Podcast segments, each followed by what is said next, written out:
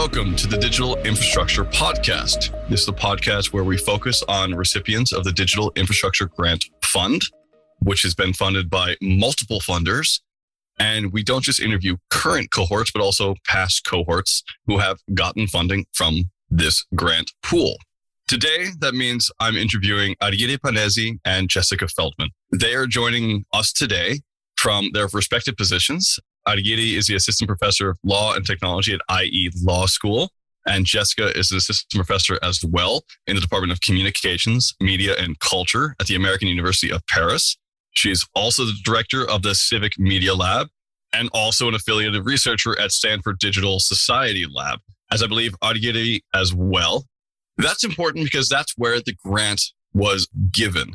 It was given to both Jessica Feldman, Panezi, and also Lucy Bernholz. And the grant title, which they had worked on, was What Makes an Open Source Project, quote, critical digital infrastructure. Say that five times fast. So, Argyri and Jessica, it's great to have you on. What does make an open source project critical digital infrastructure? Can you give me like the 30 seconds and then we're just done and we can stop? I'm afraid not, but we can try. In some ways, it's quite similar to uh, non digital infrastructures. We look for things that keep our societies running and safe and uh, functional and healthy. And we look for resilience, reliability, access. Like those are all things that kind of were recurring qualities of any type of infrastructure in my ethnographic work. And then I can say a little bit more about what's uh, unique to the digital and particularly to open source. But maybe I'll let Argyri add a few words from her research first.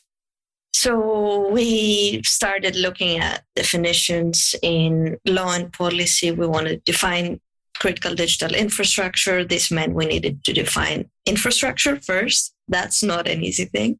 And you know, you start looking at multidisciplinary scholarship on this and finally you realize that basically everyone says that the answer to the question, what is infrastructure, is that we know it when we see it, which contradicts the fact that infrastructure is also supposed to be invisible. So we take it for granted, it's in the background. There are a number of attributes that we give to infrastructure, and we sort of relate to infrastructure's invisibility. Infrastructure is also relational. We understand it in the way that we use it. A great example of if I'm on a wheelchair, a staircase is not infrastructure for me. Infrastructure refers also to the resources, to the resource systems that it holds, so it has value. Interesting for regulatory purposes and also in terms of economics, infrastructure has public good attributes, which makes it difficult to regulate. And also, there's a certain path dependency that we need to always take into account. We're building infrastructures upon infrastructures. So that's important. And then it's also learned as part of a membership, which means that you can also be excluded from infrastructures. We collected different perspectives, particularly from the uh, standpoint of a nation state, and so that infrastructure is thought of as critical when it relates to national security, public health, public safety. But what we lacked, and this is where the ethnography and, and Jessica's work comes in, is the perspective of civil society. We don't know much about how civil society sees infrastructure and what kind of critical elements or what kind of attributes of criticality does civil society give upon infrastructure. And also, we lack the perspective of software engineers, of uh, developers in terms of open source software. That's an excellent answer to a question that I maybe should have asked at the end of the podcast because there's just so many things going on now that it's like, okay, so you mentioned ethnography, which is excellent, and also economics, and I think public policy, and I think cybersecurity. And so there's a lot of different ways that you're approaching looking at what is digital infrastructure. Maybe a good question to ask in order to give more context is what does the Stanford Digital Civil Society Lab that you all work with? So the Digital Civil Society Lab is a lab at Stanford under the umbrella of PACS, which is the Center for Philanthropy and Civil Society. It's a lab that hosts interdisciplinary, multidisciplinary work. Yeah.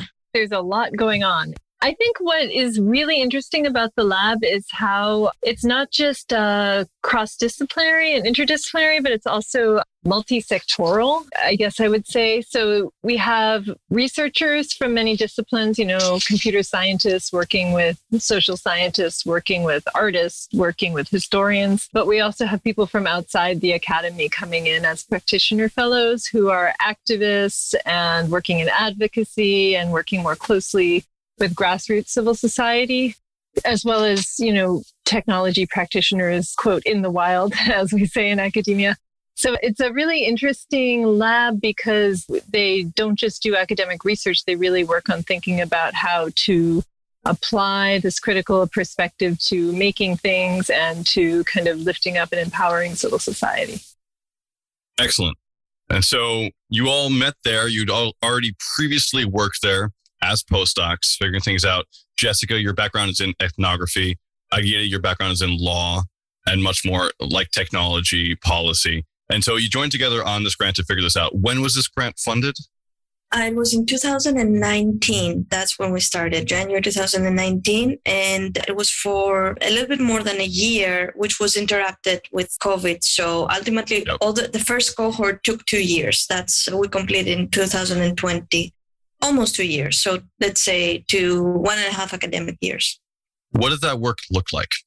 So we did a number of things. First of all, we organized um, a conference in 2019 at the very end of the year, November, if I'm not mistaken, and looked at this notion of uh, digital infrastructure from different perspectives. In we looked at relationships between workers, we looked at the political spectrum, we looked at civil society. We sort of tried to reconstruct what digital civil society is and how do the different relationships that we have in our lives sort of shape our understanding of digital infrastructures. And then we participated in a number of workshops at Ford, also working with other cohorts. And finally, we are now writing and are ready to release our report which is just a written document, which hopefully also will become a scholarly paper for our purposes. When you say you looked at these things, you mean that you had in person interviews with people? Were you doing uh, general research of, of all the literature, both? Was there some mixture? Yeah, it was a mix. So I mostly did desk research and looked at legislation, case law. And Jessica is an ethnographer. She has conducted a number of interviews, and I will let her um, explain that. I talk to people. That's a big part of my research. And I do sort of values and design analysis, which means you sort of look at the technology and try to understand what political or moral or social values are kind of baked into the design. And it's rather interesting to do these two things alongside each other because you start to see how the design or development process of a technology really affects the the social outcome of the technology. And in the case of open source, kind of the society that forms around the process of building and maintaining it. So that's sort of my analytical methodology and my method for gathering data is, as I said, I talk to people. So I did interviews and participant observation, which means just kind of like hanging out in groups and places with the people that you're interviewing. So I did interviews and participant observation with both kind of smaller civil society organizations that were using open source tools and engineers and computer scientists who were involved in the development of those tools. And mostly, particularly those groups of engineers and computer scientists were also kind of engaged in building some kind of community that we would probably call a civil society. And I was interested to learn from them about how they think about both criticality and participation. Can you say what types, like, could you give some examples of what sort of groups you looked at, what sort of projects? One of the really fun and interesting groups that I was involved in observing and interviewing is it's not quite a group, but it's kind of a group called Battle Mesh. And Battle Mesh is an annual yeah. convening. yeah, they're great. They're really cool. It's a more or less annual convening of people who build mesh networks all over the world. And it really is international. There are people there from Africa, people there from South America, Europe, the US. The meeting I was at actually happened to take place in Paris, but it is in a different city every year. And they're not just engineers, they're also like people who are really enthusiastic about the technology and might be more just people from civil society who either need it or really believe in it. And they get together and they hack stuff and they talk to each other. They have panels, they have meetings, and they're friends for a long time now. So shared values, shared goals, but they're not exactly an NGO. Couple of follow up questions. One, I love Battle Mesh. They're the best. Earlier, you mentioned moral implications for how things are built. And so you said you're hanging out with people. Surely it must be a weird thing to hang out with people and judge them for their inherent morality and see how the structures they build end up. Uh, am I misunderstanding what you meant there? When you put it like that, it doesn't sound the way I meant it. Sounds weird. yeah. I mean, the judging part is not really what our job is. Exactly. So, what we're trying to do is kind of articulate the values that are built into the communities and the technologies that they're producing. And then, of course, there is like a normative aspect to research where you say, like, okay, are these values good for democratic society? Are they making a technology that is, in fact, something we would want to think of as a public infrastructure? So, I guess that's a judgment, but it's not like uh, I think you're evil or I think you're great. No, because I wouldn't yeah. want to piss off the people at Battle Mesh because I mean no. they're really good at, at battling mesh networks.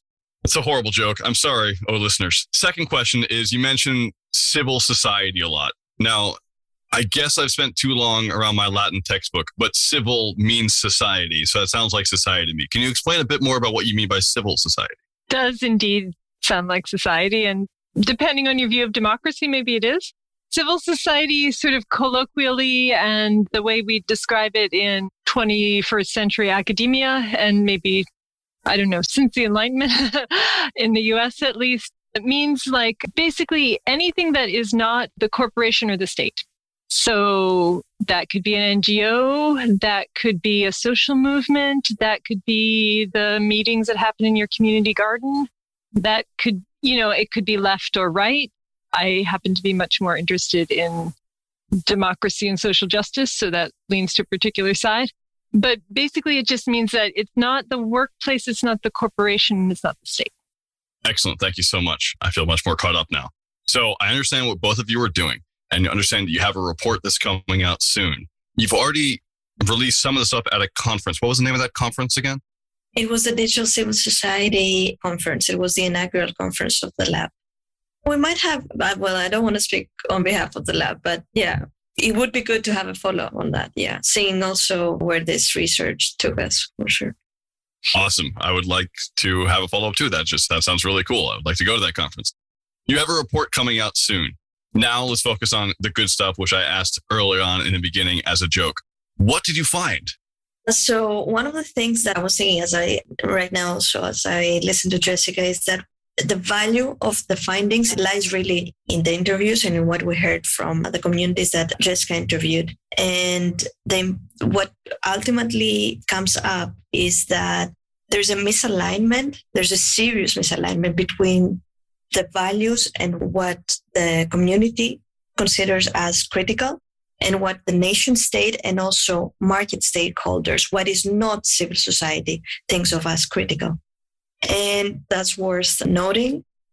I think that the notion of participation, the fact that participation is critical for civil society and for these builders, for the community of builders, is largely neglected by the state in laws and by markets, which are mostly interested in proprietary values of software and generally proprietary values. So when I think of the state, let's ignore large authoritarian dictatorships at the moment and focus on what we can pretend is really nice democracies like the US, where we have lots of participation at some levels. There's lots of grassroots, there's canvassing, you know, there's the local town council here in my town. And so participation does seem to be valued in the sense that people do want people to go out and vote.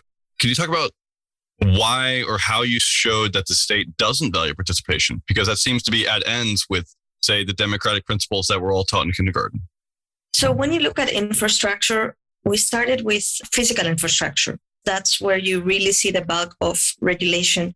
It's really hard to see any sort of notion or mention of participation when the state regulates and when the state talks about critical infrastructure, when the state talks about maintenance, about criticality, etc.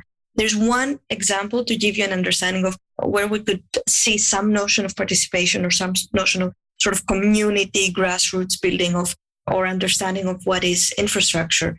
Adopt a highway. That would be the only program that I could cite that was trying to build a relationship between an infrastructure and the community, inviting people to link their names and to fund a particular part of a highway or the transportation system. So this is an exception. You don't really see any meaningful notion of participation built into the regulation and the thinking of infrastructure when you look at state regulation. You mentioned it earlier. We have cybersecurity uh, rules. We have tons of, you know, detailed rules about protocols and standards, safety standards, etc. It's not clear to me how the notion of participation, which seems to be very critical for civil society, is reflected in laws today for those of you who don't know, Adopt a Highway is a really interesting program where basically you can have a bowling club or the Elks Lodge sponsor like two miles of a highway. And so they put up a little sign saying this area is sponsored by the Elks Lodge. And then I don't think they clean it up, but they pay someone else to go clean it up. Yes. Okay. I was always wondered whether the Elks Lodge was actually out there with like pincers cleaning trash off the streets.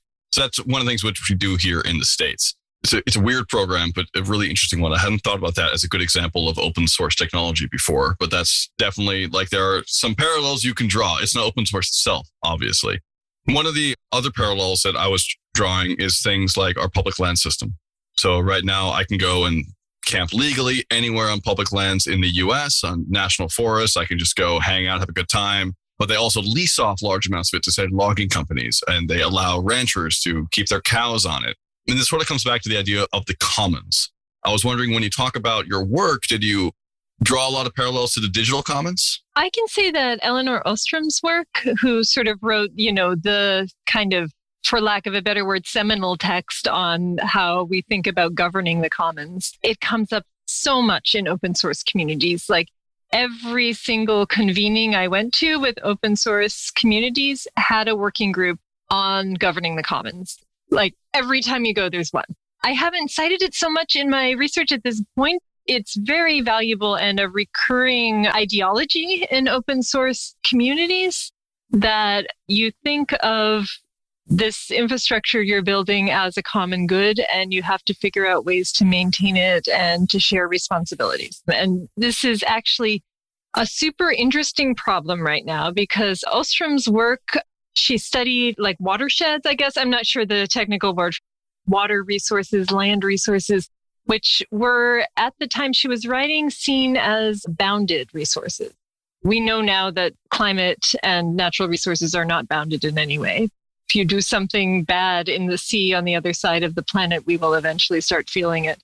But at the time, she was working on communities that were sort of quite local and found ways to manage their common goods. And she was studying them ethnographically and talking about how they governed it in a way that wasn't so much about profit. And very interesting and useful findings. And so now the question is how do we think about that with things, objects that are global, that are not bounded? And how do we think about that with objects like open source projects, which are not only global, but incredibly distributed? So it's not like you can go fishing and when you're fishing, you look at the stream and that's your shared resource. you know, it's not like that with a piece of code. And in fact, you're only seeing one part of a much larger project and it's constantly in development and constantly being edited and fixed and maintained. And you can never really see all of it.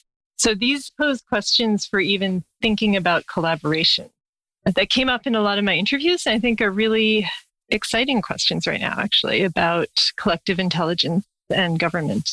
I feel like Nadia Eghbal and Elinor Ostrom are the two most frequently cited names, certainly in the conversations I have. So, yeah, thank you for sharing. And that's cool that they come up a lot. One of the other things that often comes up in, in conversations I've had recently is corporate influence on open source. And so you can't have open source without thinking about corporate influence. I mean, the first open source licensing wasn't born in, uh, well, MIT, you could argue, was born of the university, but a lot of it was born out of the need for large corporations to work together in some easy fashion so they could have two teams working on the same project without having to worry about having to have legal sign off or collaboration or go through all the VPs. You mentioned Battle Mesh, and I know Battle Mesh is not the best example of all open source communities, but they're a particularly interesting open source community because they do build mesh networks, which rely upon infrastructure that's been put in place by large corporations. For the most part, there's some examples where that's not true. Freifunk, for instance, runs their own infrastructure, which is super cool, although it eventually attaches to the grid. Freifunk's in Berlin. They're super fun. It's an awesome mesh network.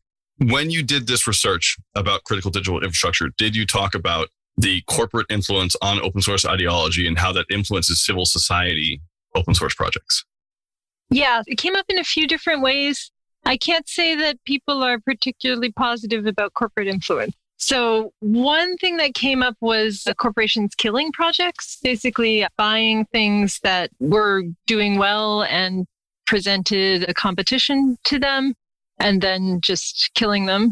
So, that's a sad story. So that was one thing that came up. The thing we talk about mostly in our report and that came up quite frequently was this thing that one of my interviewees called the boss factor. And I'll just tell the story because it's a funny story also. So in open source discussions, there is often this concept of the bus factor, BUS, which is the idea that like one guy, usually a guy, in fact, or maybe a few guys are really responsible for some critical parts of the code. They wrote it, they maintain it, they care about it, they know all about it intimately. And that knowledge hasn't really been replicated. So, and this is like, you know, code that runs something very important. And if that guy gets hit by a bus, then everything falls apart. So this guy is like, uh, like the bus factor is basically how fragile the code is based on how many buses it would take to take down the system, basically. So this person I was interviewing at one of these open source convenings said to me, actually, no one ever got hit by a bus. That has never happened. What happens is that people are working on this in their free time and their boss gives them more work or people are working on this, you know, as part of their job and then their boss puts them on something else and then the project just flounders. And so he said the problem is not buses, it's bosses.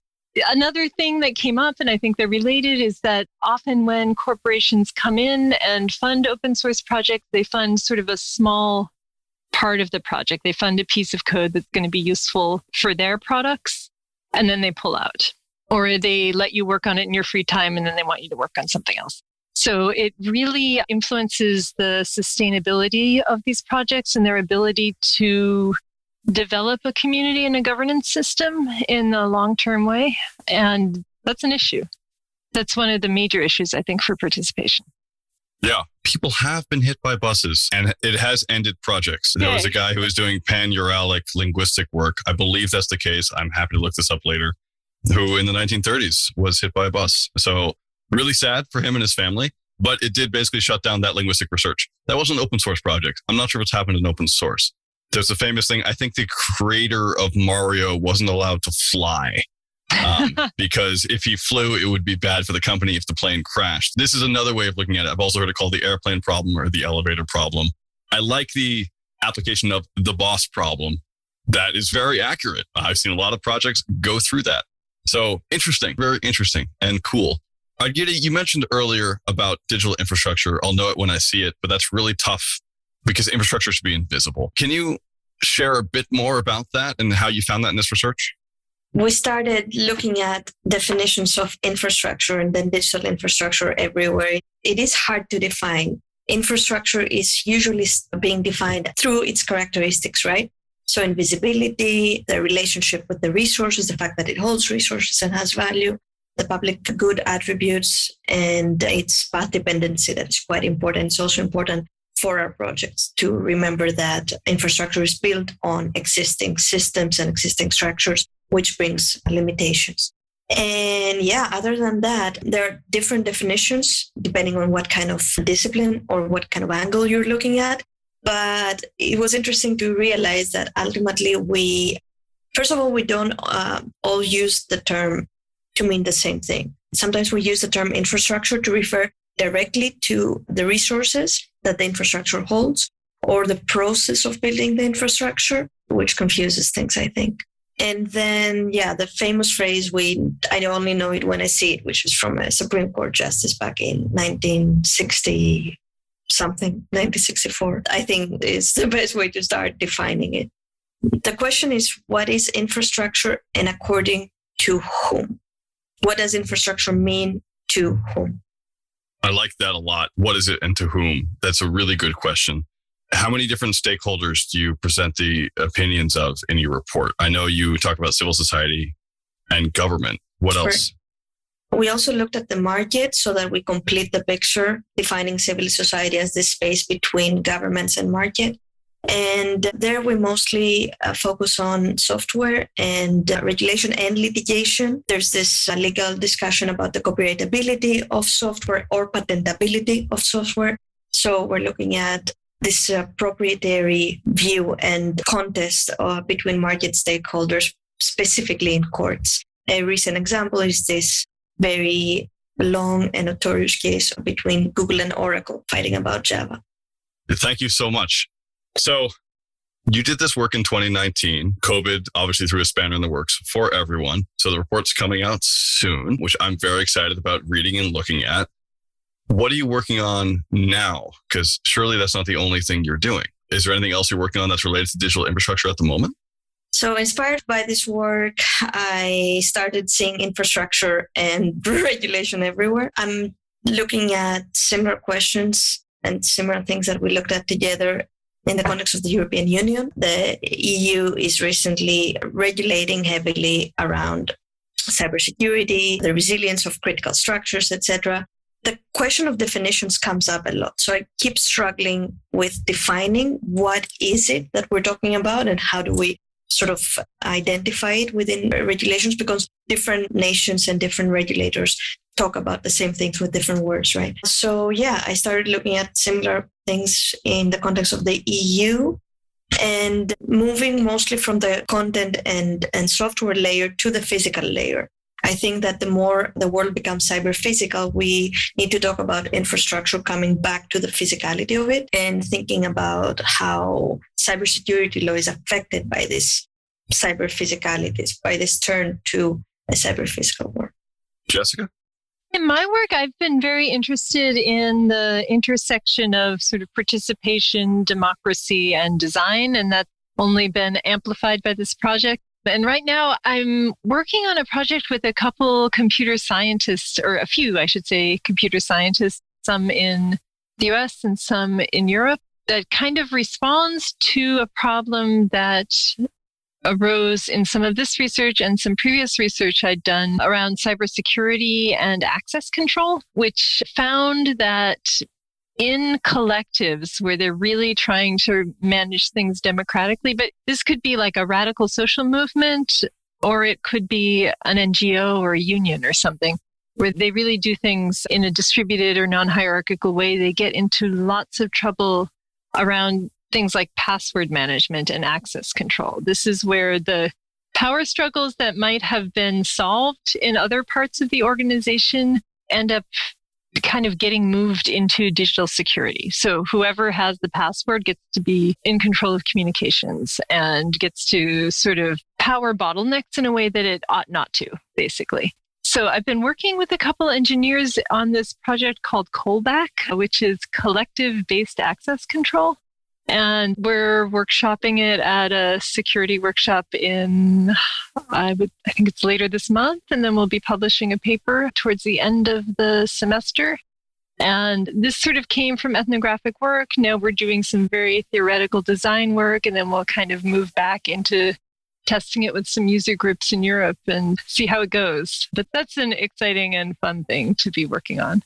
It's fun for me seeing how disparate both of your research studies are but how they combined really well in this one particular report. That's really cool to watch. Access control is fascinating. Who has the power is really interesting. I also, I mean, Argyri, I studied as a linguist. And so I'm always figuring out what are definitions? What do things mean? And so it's really interesting to see that sort of side of things, especially in the EU right now, because while they're simultaneously clamping down and trying to regulate across the board, They just released a massive 400 page report that says we need to have more OSPOs in industry. So it's like, okay, which is it? Are you having a more open source or not? And how is that going to show? It's going to be very interesting to watch that space in the future. In particular, it's going to be interesting to read your report and share it. So I'm looking forward to that. Check them out at the end of the month. This is in October. looking forward to that.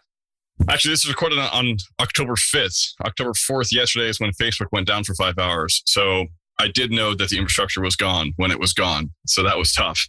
I noticed it when I missed it, as Jessica wrote in the chat. So that's great. Thank you both so much. Before I let you go, I am going to ask my final really hard question because you talked a lot about what digital infrastructure meant to markets, governments, and civil society. Argyri, what does digital infrastructure mean to you?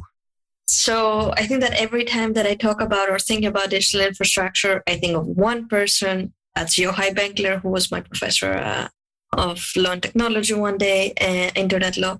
And I just think of the three stacks. There's a lot of different sort of definitions of the layers of the internet. And the simple three layer structure is what comes to mind all the time physical, the wires, the satellites, logical, the software, content, what we actually write and talk about on the internet. This three part structure is what comes to mind every time. I love that. I hadn't heard that. Thank you so much for sharing. That's excellent. Uh, Jessica, ethnographic perspective, what does digital infrastructure mean to you? It's really hard. I think about, I also think about these layers, but I think from the ethnographic perspective, you can't really say that one layer is more fundamental than another because, at least from the perspective of the people involved in organizing, for them, it's just as important to be able to tweet as it is to be able to connect. and now we know that the connectivity is essential to being able to send out a message. But I think making all of those layers equitable and accessible and participatory is really important. That's more descriptive than definitive. But I think, yeah, that's where I'm coming from. If I could say one thing though, this goes back a little bit to something you were saying earlier, but it's one of the more interesting things that I think comes from open source is that one of the engineers I interviewed spoke very clearly in this way that made me think differently about infrastructure. And I'm just, I'm going to quote him here. So this is a quote. He said, The intrinsic nature of code being copied for free has an implication for the way we talk about digital space. It's not like a bridge. In code, it's not as clear cut what is a blueprint and what is a bridge. And I think we have this history of talking about digital infrastructure using these metaphors of bridges and roads and it's true. But when we talk about open source, we're talking about if you make a mistake in the architecture, then that mistake is copied across the world. So the stakes are a lot higher in some ways. And also participation becomes really important because you actually need to coordinate people all over the world who actually don't know each other and aren't talking to each other to make sure that they're keeping an eye on these architectures. So I guess to me, this is where the idea of making an infrastructure that supports democratic participation and the actual process of building this infrastructure being something that requires participation in order to survive. They sort of coalesce in a rather beautiful and important way that maybe changes the way we have to think about producing this infrastructure. I like that a lot. It reminds me of one of my favorite quotes all models are wrong, some are useful, which is how you think about abstractions, right? Roads and bridges, it's just an abstraction and it's not particularly useful all the time. We do often go back to that. I know of at least one person who's heavily involved in this space who can't stand the roads and bridges analogy. I won't mention their name. Uh, it's not me. I kind of like it, but I also like, you know, the cathedral as an example of things which are things we build. Mm-hmm. Mostly because I get to imagine myself as a gargoyle instead of actually helping out. I just sort of spout water off the top and just sort of look down on stuff. So, yeah, it is interesting thinking about free stuff. I would love to have more abstractions. If you come up with any more, if you have any more that are really relevant, I would love to hear them, which reminds me of my final and last question. For those listeners who are here who want to follow along with either of your work, where can they do so? Argyri? We both have our respective pages on the Digital Civil Society Lab website which is uh, quite rich in content and we'll definitely update it with the report as well and everything related to this particular research, the research funded by Ford Foundation. Also, for me, SSRN, uh, that's that's where you find most of my scholarly papers. and yeah, the lovely infrastructure of the internet.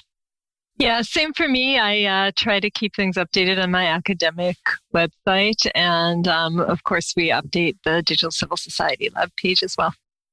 Excellent. Don't look for them on Twitter. They're too busy writing awesome papers. Thank you so much, both of you. It was a real pleasure to have you on the Digital Infrastructure Fund podcast. It was great to talk about your work. I look forward to seeing more of it in the future. Thanks again.